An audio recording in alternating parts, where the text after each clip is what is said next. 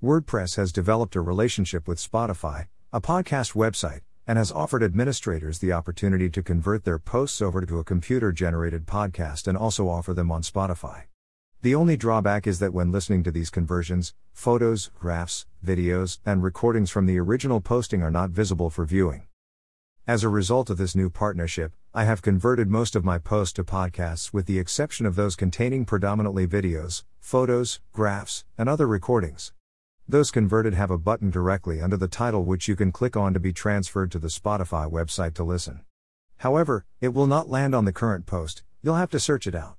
In some cases, viewers slash listeners can open Spotify on a different tab and listen while you follow along to the text on my website. Note, if you go directly to the Spotify website, each article does have a link to the original post on the Cherries website. Cherries Writer, Vietnam War website, podcast on Spotify.